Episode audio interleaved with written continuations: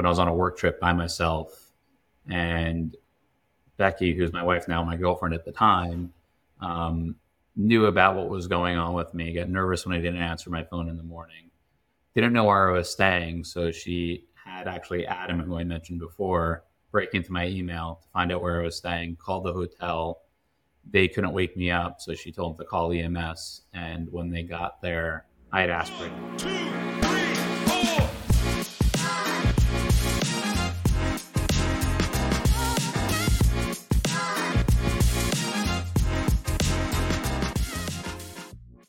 Right, everyone. So excited to have Matt Serel with us today. He is based, we were just chatting before we hit record, uh, upstate New York in Westchester.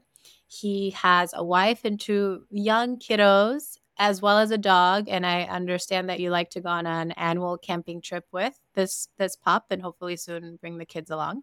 Uh, Matt is 10 years sober, and we'll talk more about that as pertains to the company he's building today, which is super interesting. Previously, he founded an electronic health record company for behavioral health providers called AcuPoint. He founded this his senior year of college and sold it at the end of 2017. And these days, he's the co founder and CEO of You Are Accountable. They help people sustain addiction recovery using technology, peer recovery coaching, and toxicology monitoring in an affordable way. It's born out of Matthew and his co founder, AJ, who's a therapist, their personal experience getting sober. It has grown to reach thousands of folks who are recovering, self funded, self described as a lean, mean recovery sustaining machine. Heck yeah uh, over a million dollars in revenues. We're so happy to have you. Welcome, Matt.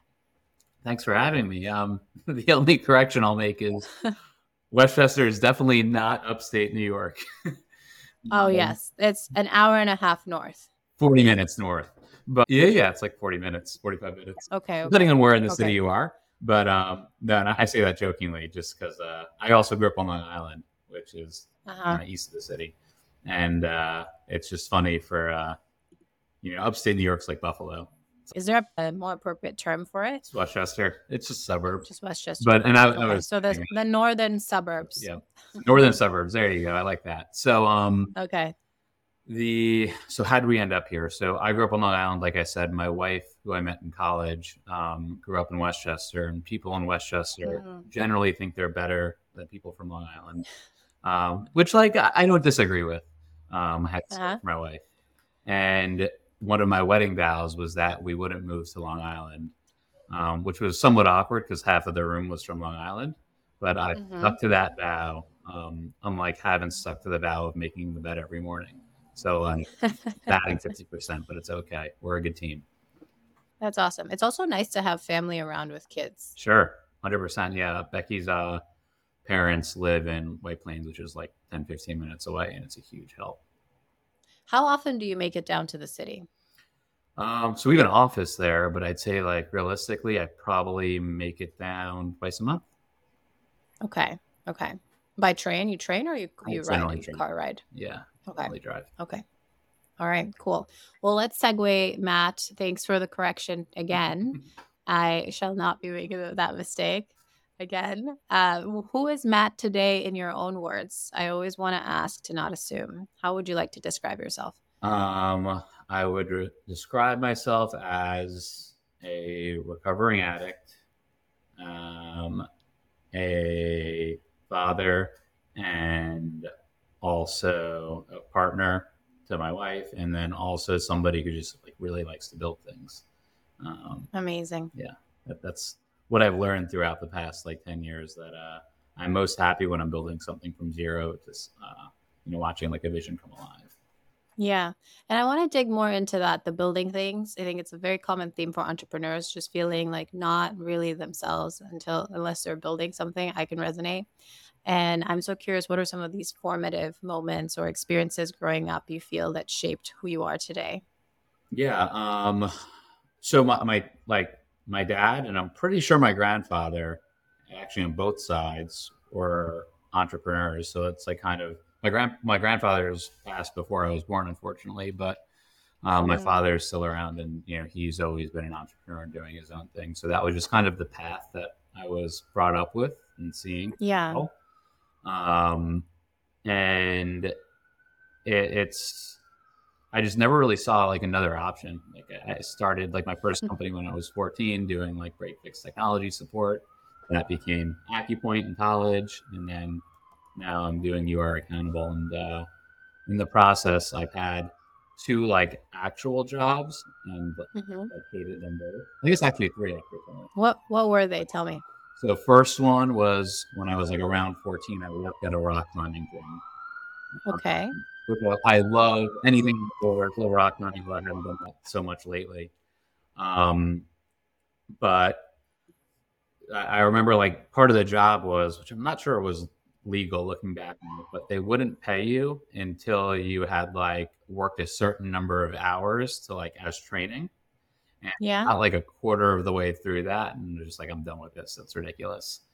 um, and then the second uh, job I had was an internship when I was in college um, at a company called Air Products. So I went to college. Lehigh Air Products is right there, and it was it was cool. It was great, but um, I had like I worked on this project. It worked really well, and then I had a went to a meeting um, maybe I shouldn't have name dropped the company.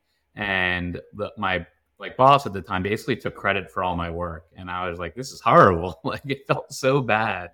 Um, and you know that that those were my two experiences like early on working somewhere else and just knew that that's like not what made me happy what was it about the rock climbing place that you didn't enjoy the second example that makes i i hear you on that um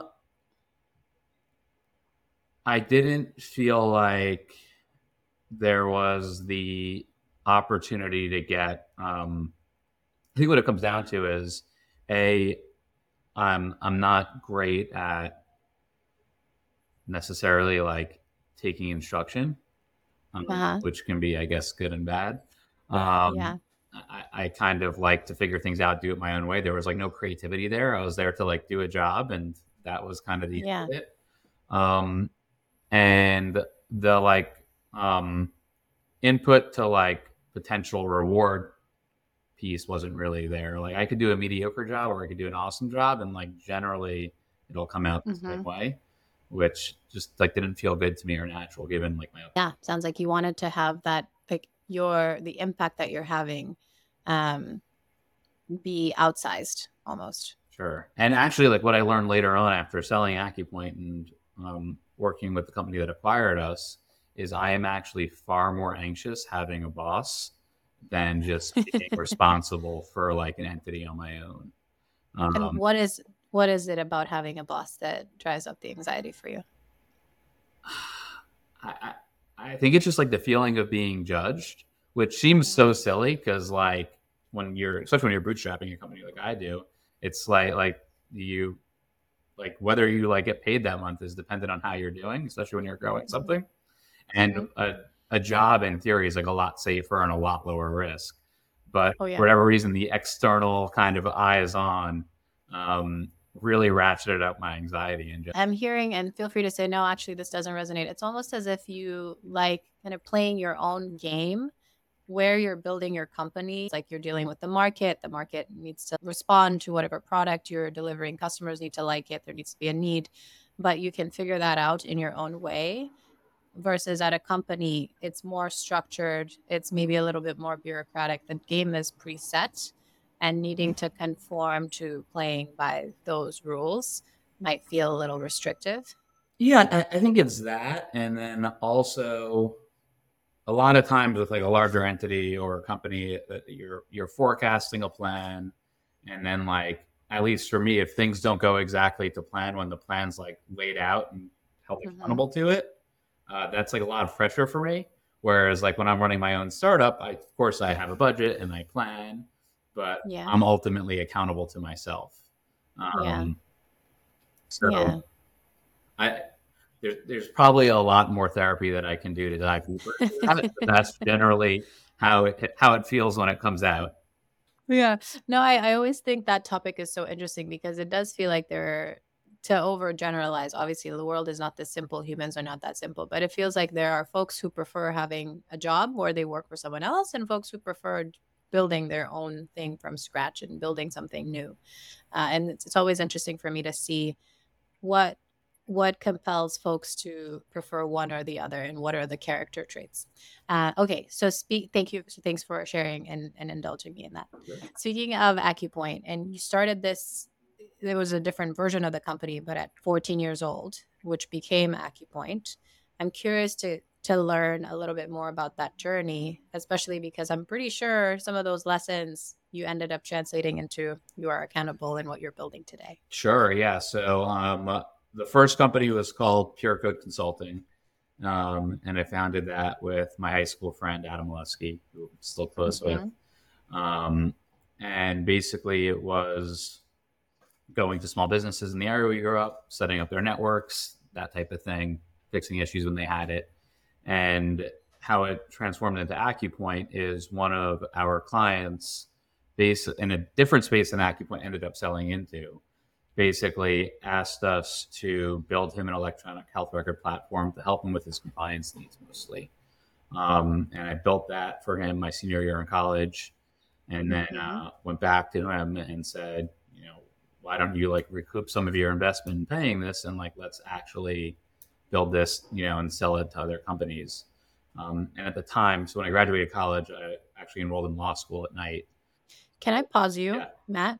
What compelled you to go back to this guy and tell him, "Hey, why don't you are you interested in recouping some of your investment and having us build this out for other companies?" Yeah, because um, not everyone would do that. I think I knew that, like with Pure Code, that was a future where I was going to continue to sell my time, mm-hmm. um, and there's only so much that like I can scale. Um, yeah. So I knew that that wasn't going to be a long term play for me, and selling an electronic health record platform is SaaS, you get a lot more leverage. So that was kind of my thought around it. And I also I went to law school at night because my parents wanted me to go to law school at night. Um, and I also again that's another place where I'm selling my time. So yeah. this seemed as my like way out to make me happy and everybody else around me happy also. So it's kind of all those things coming together. Um, mm-hmm. And as is pretty much always the case, like the like what action you take at the time generally doesn't play out the way that you think it will in the future. Um, mm-hmm. So it's just uh, for me yeah. like a reminder of like just like always taking the next right action and like letting go of it. It's almost like take the next step. You're going to discover so much more, and your way of thinking will evolve, and new opportunities are always available with each next step you take. Um, how did that go? and what are some of the lessons that you learned and took from that as an entrepreneur yeah um, what lessons did i take um, i will say first and foremost that my partner for acupoint joe it was like taught me so much was amazing to work with mm. Um, in hindsight um, i probably wouldn't have given up 50% of the company um, who was Joe? So Joe was the person. So he owns a home care company and also mm-hmm. basically a company that serves people with traumatic brain injury. It's like it's an, amazing company, amazing mission. It's called uh, RES uh, Home Care and RES TBI Services on Long Island. And I built the platform for him, um, and okay. he paid me for it. Then I went back. So he was your first customer and then investor. Yeah, yeah. Well, we we didn't take any investment. We bootstrapped it, but we signed on he had a line of credit from his other business, and I co-signed on it with the debt okay. in the business.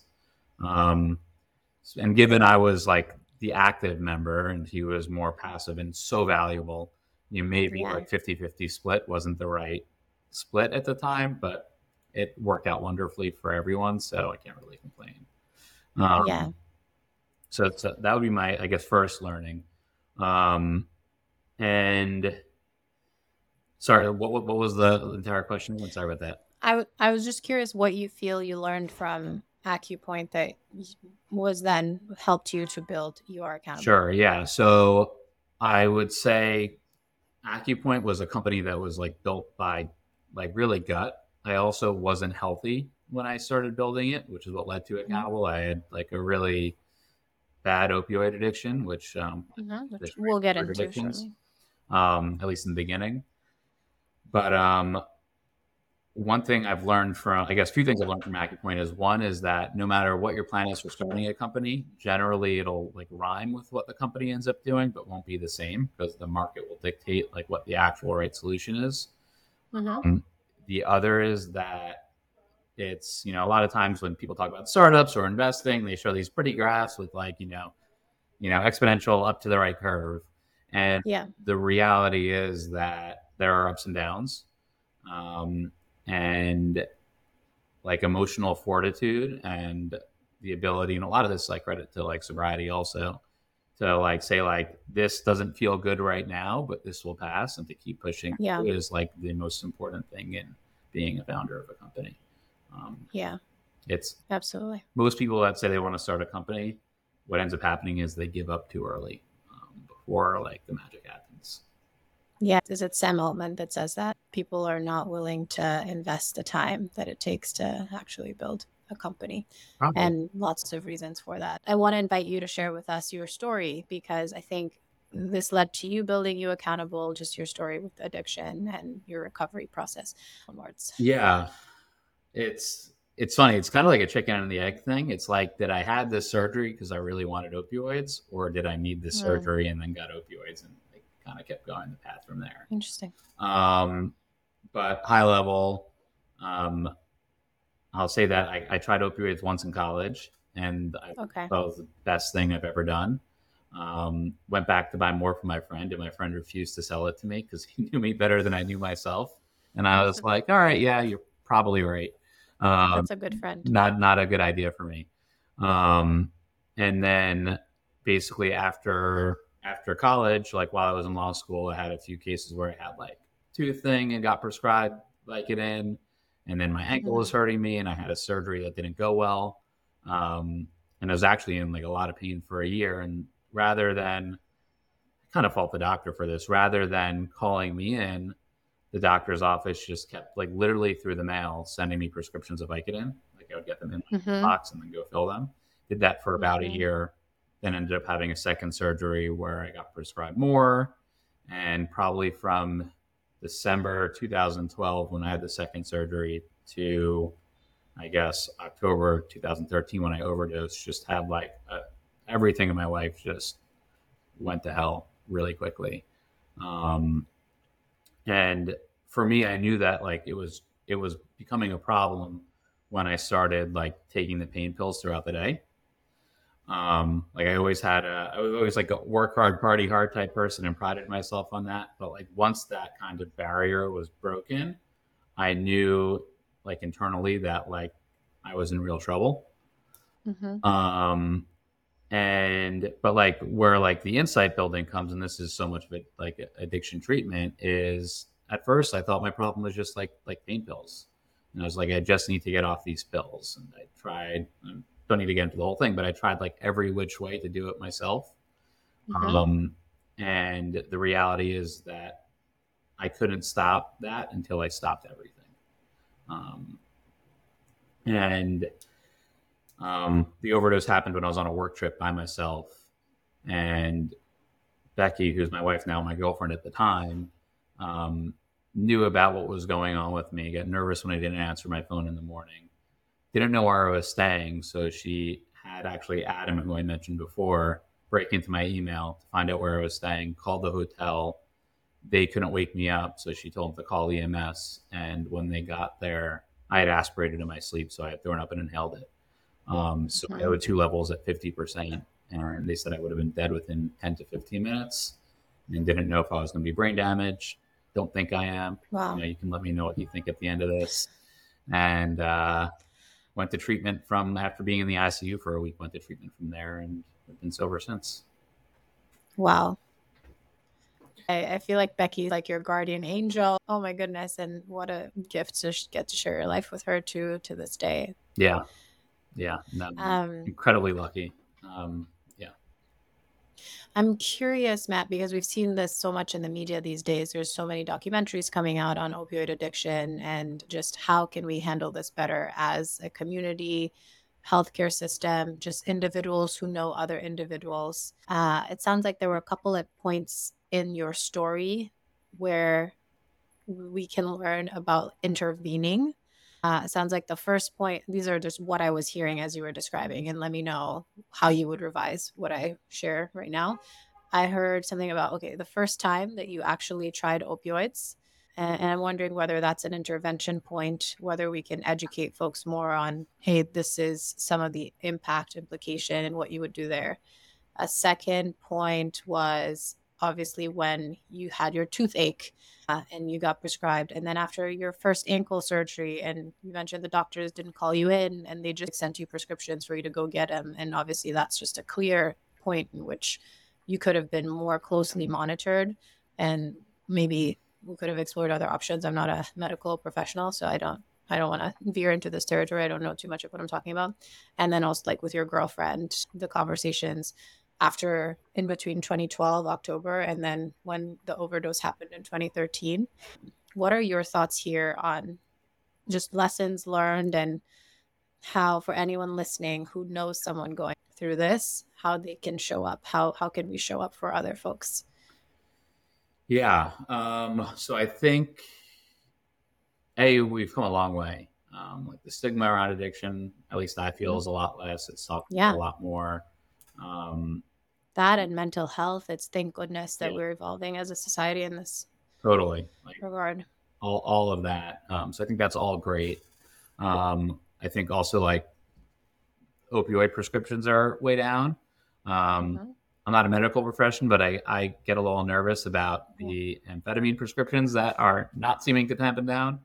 Um, and as far as early, you know, earlier intervention, my understanding, I'm not a medical professional either. I'm just, I'm a sober guy. Um, mm-hmm. is like education works, um, at least in certain cases. I know for me, when there was educational things earlier on, I wasn't, I wasn't in I didn't have the insight to listen, like to truly hear it. Yeah. Um, but I think with targeted messaging, especially seeing what's happening with like the opioid epidemic and all opioid epidemic and all the people like passing away today unneedingly, um, like that's a big part. Um, as far as like as a family member, if you're a family member of somebody that you know is struggling with addiction, which is you know, not always, you don't always know. I was pretty good at hiding it. Um, there's a, a methodology called CRAFT um, that i definitely encourage you to look up and like how to help like build insight in a loved one that's struggling with addiction because the reality is is no matter how much this is in like our current my current role today with you are accountable no matter how much i can see um, like what's happening with a person like nothing will change unless they see it for themselves so really a lot of what we do is like helping build insight, continuing to build insight so people can take actions to support their own recovery. Um, so for me, that that's like the biggest thing you can do is be supportive but not enabling, which is really really. In terms of family members, specifically in your relationship with Becky, what made you comfortable sharing with her in 2013? well, you're you're you're assuming I was comfortable sharing with her, and I wasn't. I hid it. Um, I got caught because she caught me texting my dealer. Um, and I tried to hmm. convince her that it was normal that I texted a drug dealer or did my best to hide it. Uh, I think she she knew something was up. Um, I think if you asked her, she would say she attributed a lot of what was happening to a like my ankle pain, which was like a real thing, but also b like other stressors that I had like in my life, plus acupoint. Mm-hmm. Um, like founding a company is stressful on its own. Mm-hmm and uh, it didn't come out really until she like caught me texting my dealer on like the way back from a trip with friends. Um, mm-hmm. And at that point, you know, she got me to go to a psychiatrist who told me to stop drinking also and stop smoking weed, both things that I really like to do. And mm-hmm. he said, basically, that's crazy. And he was right, obviously, because I ended in an overdose. So, um, and so you didn't stop drinking and doing weed at that time? No. Well, I, said I said I would stop smoking and then was drinking and I'd mix in other drugs that I normally wouldn't do um, because the, the drug wasn't the problem. It's like how I learned to cope, which was like the real issue, um, plus the actual just like addiction, disease of addiction. Um, I had no coping skills to live life without.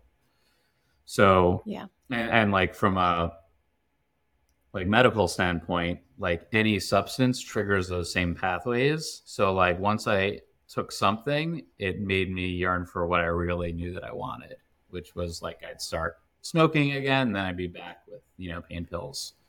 Um, so that was kind of the cycle there. So yeah, so I, I really didn't discuss any of this. Um, and I would say like where Becky, I mean Becky shined throughout, but what was really big was like after I got back from treatment, um, because what you see a lot of times is people go to treatment for 30 days. They do great because they're separated from their environment. They're in their own little bubble. They like literally you're institutionalized. You can't leave, right? And then they go back home to everything that you know their life, their stressors. Like nobody goes into treatment winning.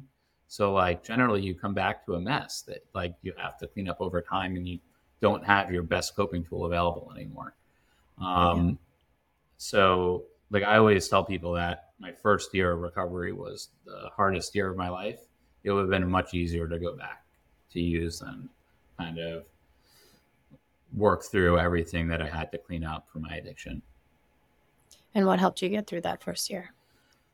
Um, a Becky being like incredibly supportive, and I don't mean that as like she was sitting there every moment, like, "How are you doing? Are you okay?" It was, mm-hmm. "You do whatever you need to do for your recovery. I'm gonna do what's good for me." Um, and like no questions asked, like do what you need to do. But like if like you slip up again, like I'm gone.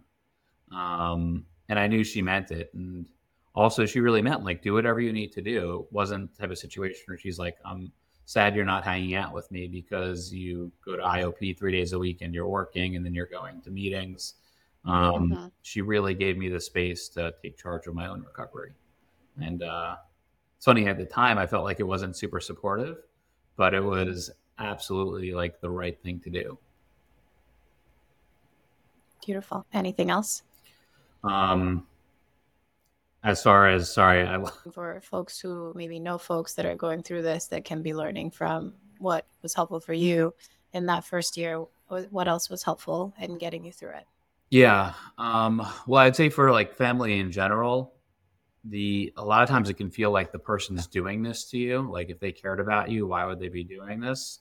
And I think it's important to like frame that nobody in their right mind would want to be addicted to drugs, right? Um, it, it, like the stuff that I put myself through to like get my fix, like yeah. wasn't fun. Um, so like it's truly like I was a sick person. Um, and it's important to remember that like even though like people on addiction don't like it's nasty um like it, it's hard it, it's hard on the family it's hard on the individual but it's not they're not doing it to you. It's they're sick and they need help. Yeah. Um, for me, what really helped was a Becky giving me the space to work on my own recovery. Uh, mutual support groups were and still are immensely helpful.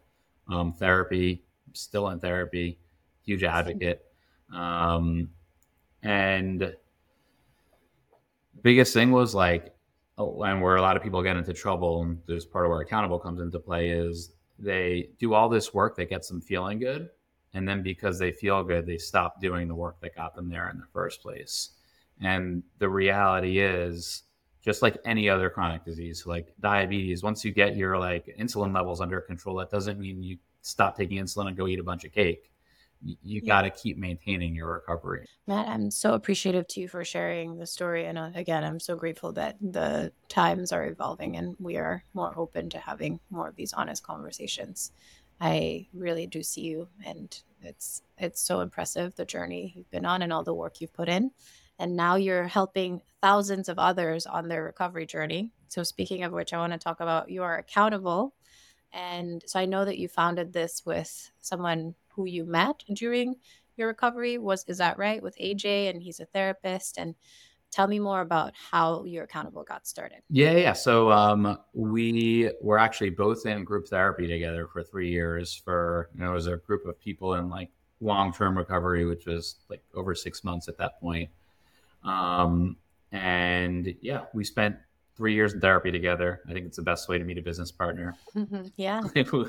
we, You really get to know the person. and we communicate very well. It's really that that's not an issue in uh, our That's awesome. co-founder relationship.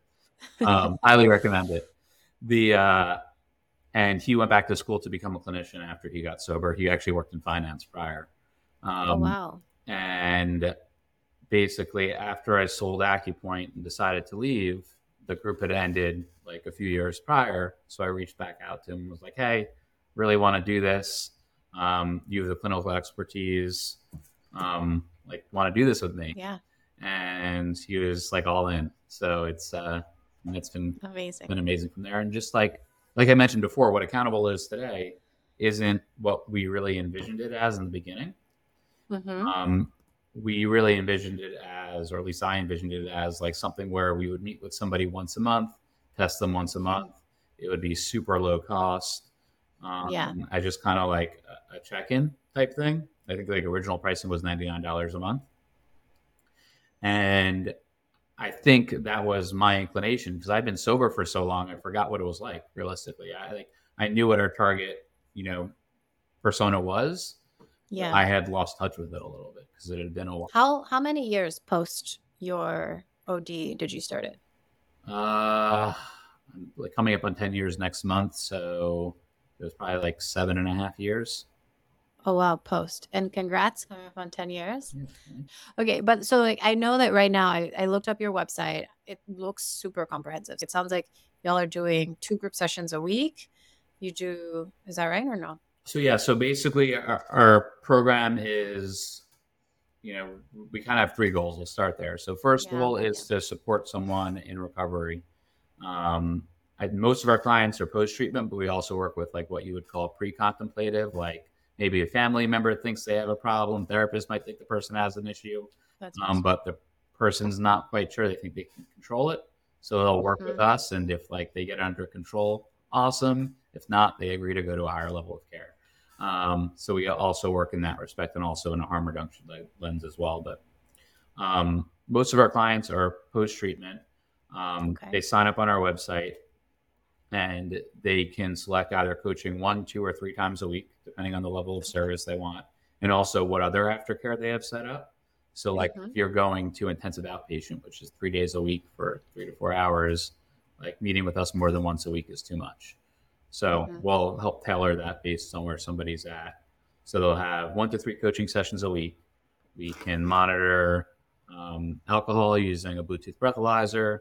We use oral fluid drug tests for drug testing. So, that's the accountability part. Um, and then we also coordinate care.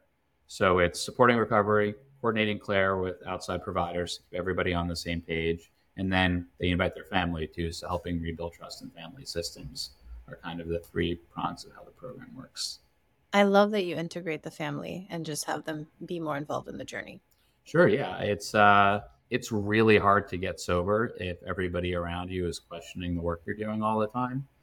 Um, so we act as kind of a buffer there to let family feel safe that everything's going well, but also if things, you know, somebody does slip up or has a return to use, we can advocate for the uh, for a member and involve the family and clinical in a positive way to make sure that person's getting on track or getting I imagine too with even the language of helping, like you were just clarifying, hey, if someone is addicted, they're not doing this to you. It's a struggle, it's a battle internally already, and they're sick and they need help. And even just helping a family member or loved one or someone that's close, a friend, whatever, just help them with the language of how do you communicate with this person who's feeling this way and shift your perspective from they're doing this to me to how do I help you? It Yeah. can be so valuable. Well, and also, so every everybody on our team's in recovery, and Mhm. it's And can empathize. uh, well, yes, it can empathize, but also like for me, when I would go to a therapist or a doctor, and they would tell me to do something, and this is how I took it. Other people might take it differently, but I felt like I was being um, like talked down to. Like this is Mhm. what you should do as a sick individual. I can receive things much better when it's someone who is like, this is what you should do, and this is how I did it, and this is how it turned out for me. Um, Mm. That's a much different conversation and gives a different balance and weight than straight, you know, clinical care does. Um, Yeah. so that that's where like the power of like the coaching part of accountable really comes into play. Um, yeah. You know, so much of like addic- you say the opposite of addictions connection, um, mm-hmm. and it's hard to build that in the beginning, especially when you're a lot of times in your addiction that your way of like social like to, to be social is to lubricate that or numb it with substances. So to like start building real sober friendships and connections is difficult. Amazing. I had a question on the online versus in-person coaching so the you accountable members many of them are in post-treatment and so also are seeing uh, clinicians or some sort of treatment facility in person in combination with the group therapy that's online yeah, so so we're we're pretty clear that we're we're not a replacement of treatment. We're an adjunctive service, or an addition to. Okay. So generally, we won't work with someone unless they have, at the very least, a therapist. So they need a mm-hmm. therapist and at least one family contact on the portal. Um, okay. Right, somebody could do a wellness check as an example, but also like if we're holding them accountable, like who are we? Like we want to help yeah. them build trust in their family as well. Yeah. Yeah. Um, so you know, with that, does their therapist need to be in person? No, but they need to have some sort of clinical oversight on their. So, and my question was going to be, what is your take on online interventions versus online and in person, and how effective is just online alone? Sounds like you're doing a combo. So, yeah, I think um, I think it depends where the person's at. Um, I've seen people get sober with just individual therapy, virtually and accountable um, which is something that like I know for me wouldn't have been possible. Um, so, you know, just like everything else in behavioral health and probably in life, uh, addiction exists on a spectrum. Um, so, like for me, I needed to be institutionalized for 30 days. There was no other chance of me getting um, sober and finding recovery. Um, but for other people, that might not be what's necessary. Um, I think it's that's why we have clinical oversight when we work with people so they can help make those judgments for what's safe. Very interesting. I want to shift gears a little bit as we're wrapping up and just broaden out past businesses that you've been building and just talk about your life in general today. And you mentioned at the start, you are a father, you're a husband, uh, you're an entrepreneur. And how are you designing your life these days, Matt? Sure. What, yeah. What is important to you? What are you prioritizing in your life?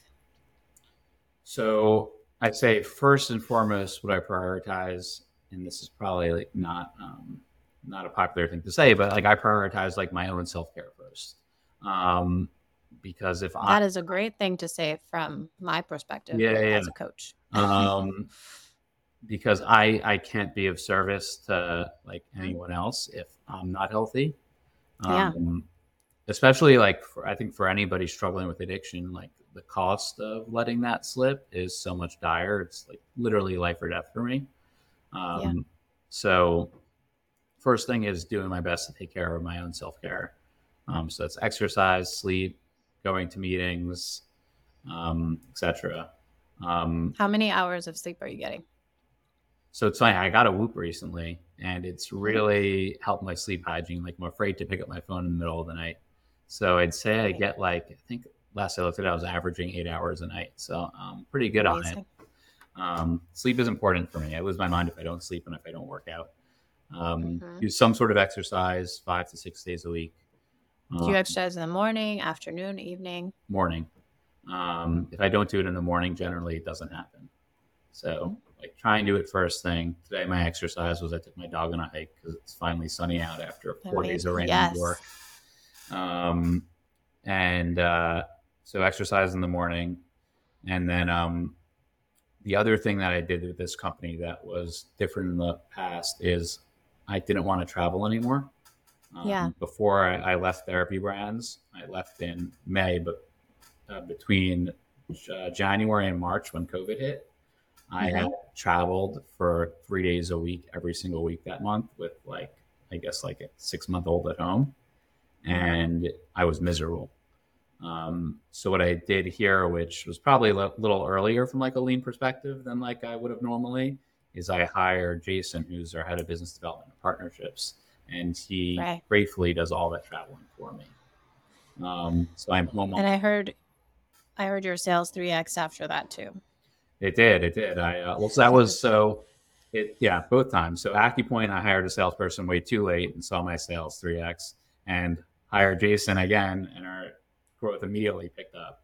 So I've also learned. I think I'm a great salesperson, but maybe I'm not so great. I don't know. Um, it's also about figuring out okay, what is our sales process, and then you can hand it over to someone who can sure. then scale that. So totally. So, but no, Jason's been a huge help and has like enabled me to. I'm home every day when my kids come home from school. Um, there yeah. in the mornings. Um, like all of that wouldn't have been possible if a we were an office based company or b if I was still traveling all the time. And like that's been one of like the huge benefits of COVID. Um, I would have also never built a remote company before COVID. Um, mm. Pretty old school, and I thought that everybody needed to be in the office to be productive. And um, yeah, the team at Accountable is just like it's like the most fun place I've ever worked. It's just awesome. Yeah. Do you get to see each other in person once every I don't know quarter, a month? So I brought the whole team out to Utah in July, and that was the first time we met in nice. person, and it was it was so much fun. Um, Amazing. So we'll probably do that yearly. Yeah, it's fascinating how much we've unlocked with COVID in terms of remote work and just the capabilities we've unlocked. I think there's still like you want to do some sort of combo. Some people like it still, but like you can unlock so much more. And then on the flexibility piece, that to me is one of the biggest gifts, just being able to be with your family and be more present as a dad, like to with these small moments as your kids are growing up and with your partner and be able to work with folks from all around the world. Yeah. To tap into the talent. Yeah. And I would say, like, on the flexibility things, I think this is like a, a misnomer a lot of times when people think about founding a company that they'll have so much flexibility. Um, mm-hmm. The reality is, I'm, yeah, I'm super. Wait, people think when you found a new company, you'll have flexibility? They don't want to have a boss, like, you know, all the, you, oh, when okay. you work, that type of thing. And, yeah the reality is, is a I'm just like I'm very structured. Like I'm working nine to five at minimum every day. Like I just like yeah. that time. Um, but the reality is, I tr- you trade like being able to like to having a nine to five to not picking when you work because like I'm always thinking about accountable. Mm-hmm. Um, so I'm pretty much always working. It's something that I, I try and be conscious of to like try and turn it off because that's also not healthy. Um, mm-hmm but it's also like I love what we do and I'm excited about yeah. it. And uh, so it's a lot of people, you know, say that like they like get Sunday scaries or dread the work week. I am so excited to like wake up and do this every morning because um I've truly found like um, one thing I've heard is the perfect like job or occupation is a mix between what you love, what you'll get paid for, and what you're good at. And uh, like accountable is that for me. So it's just uh, it's just a dream to work on every day. What a gift. And what a fun note to end as well, Matt. So happy for you and huge, tremendous impact you're having. Everyone, check out You Are Accountable. If you know someone that could use it, check out the CRAFT method as well. Matt, this was lovely. Thanks so much for coming on. Thank you. Thank you for listening. Don't forget to subscribe. And if you like what you hear, leave a review and share.